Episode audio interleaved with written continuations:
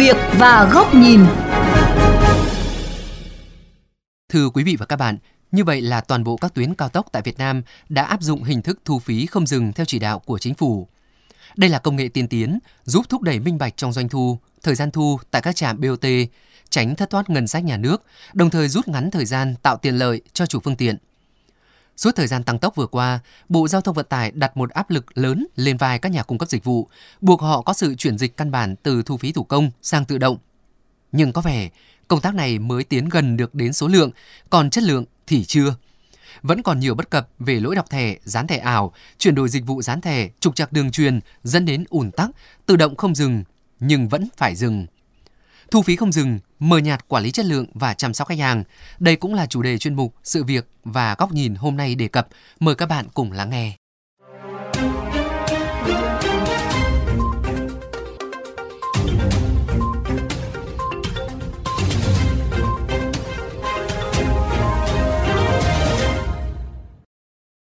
Barrier không nâng lên khi xe đi qua, dù tài khoản của tài xế vẫn còn tiền.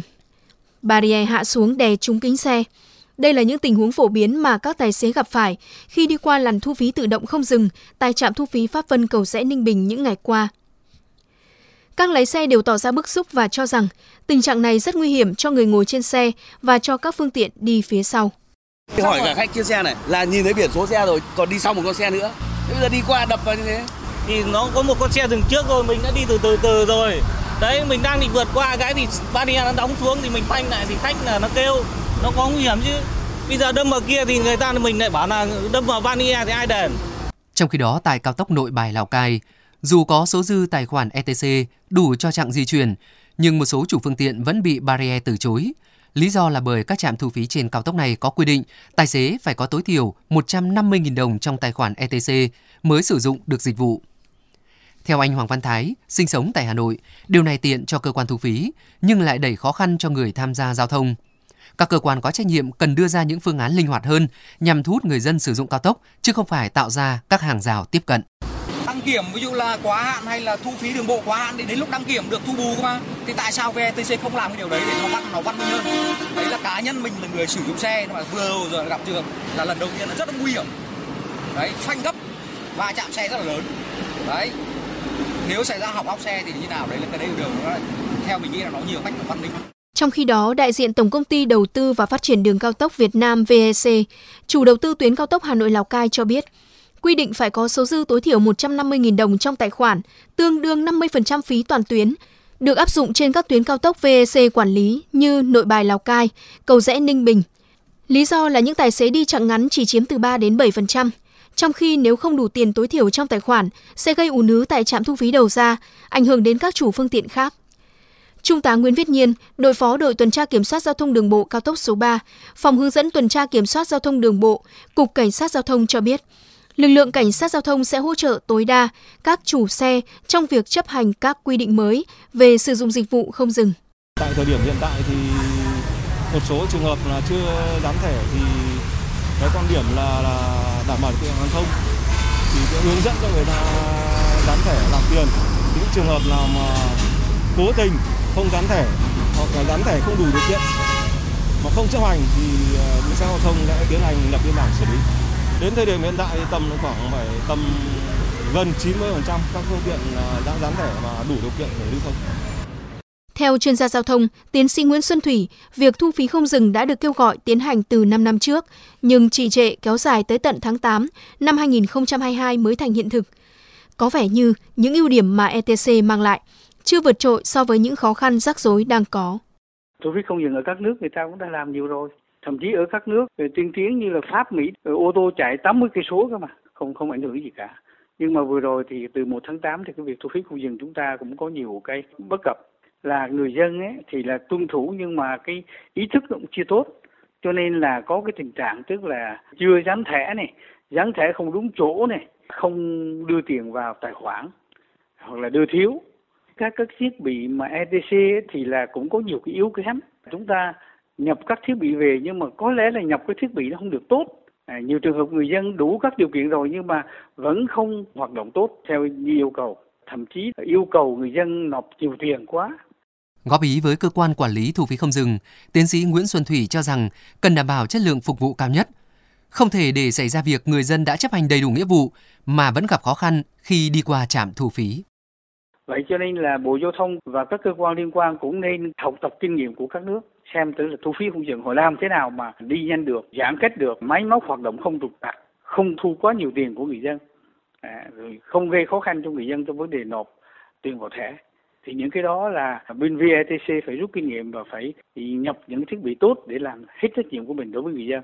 Thì nếu mà hai bên làm tốt trách nghĩa vụ của mình và trách nhiệm của mình thì tôi nghĩ là thu phí không dừng sẽ thuận lợi nó tạo ra hiệu quả chung.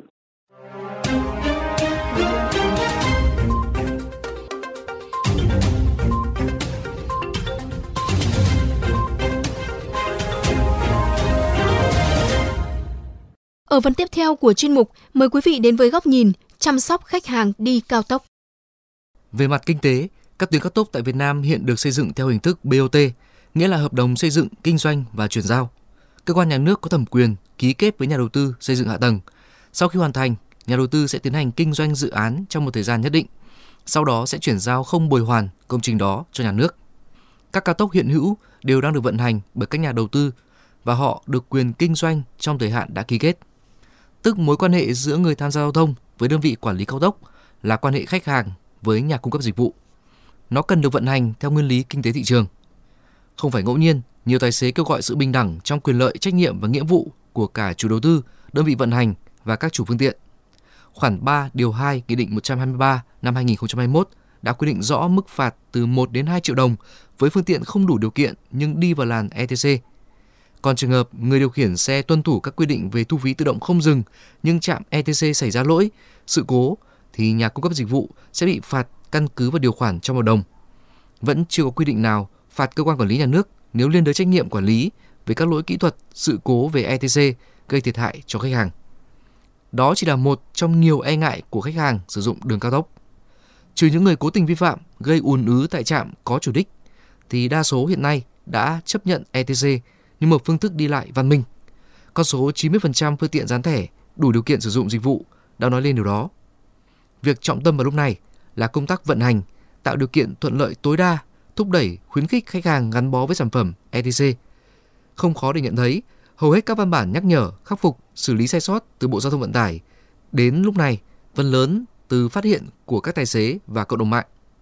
Đơn cử như xe đăng ký dán thẻ lần đầu nhưng bị phát hiện đã bị dán thẻ khống từ trước đó nhiều tháng. Một xe có hai thẻ, hai tài khoản ETC. Thiết bị đọc thẻ không thể quét mã, nhân viên tại trạm thiếu kinh nghiệm, ứng biến chậm. Sau khi các vụ việc này xảy ra, gây bức xúc trong dư luận, thì các cơ quan liên quan mới bắt đầu ra soát và chỉ đạo xử lý. Ở đây, hoàn toàn thiếu vắng công cụ rất quan trọng là bộ phận quản lý chất lượng và chăm sóc khách hàng. Sẽ chủ động hơn rất nhiều nếu trong quá trình thí điểm tuyến cao tốc đầu tiên có một tổ theo dõi quản lý chất lượng, đo phản hồi, đánh giá sự hài lòng của khách hàng, dự trù những phát sinh có thể xảy ra để kiện toàn các giải pháp không gây lung túng, bối rối cho các bên. Có vẻ sự chủ động ấy đã không được thực sự chú trọng trong bối cảnh Bộ Giao thông Vận tải, nhà đầu tư chịu sức ép lớn về tiến độ bao phủ thẻ dán ETC. Những điều kiện chín muồi đã không được chuẩn bị một cách thấu đáo nhất, cả về mặt kỹ thuật lẫn sự sẵn sàng về tâm lý. Suy cho cùng, tất cả những tối hậu thư, thời hạn, áp lực để hiện đại, công nghệ hóa cao tốc là nhằm hướng tới người tham gia giao thông. Một sản phẩm thực sự có giá trị phải được khách hàng đón nhận. Họ là người bỏ tiền, một số tiền không hề nhỏ để mua sự thuận tiện trên những tuyến đường chất lượng cao. Hơn bao giờ hết, sự hài lòng của khách hàng cần được đặt lên làm tiêu chí hàng đầu vào lúc này. Trước khi nghĩ về việc tách riêng cục cao tốc từ tổng cục đường bộ, Bộ Giao thông Vận tải nên chăng thành lập ngay một tổ quản lý chất lượng và chăm sóc khách hàng sử dụng đường cao tốc để hướng tới quyền lợi của khách hàng nhiều hơn nữa, thay vì nghĩ về những tiện lợi về mặt quản lý đối với loại đường bộ đặc biệt này.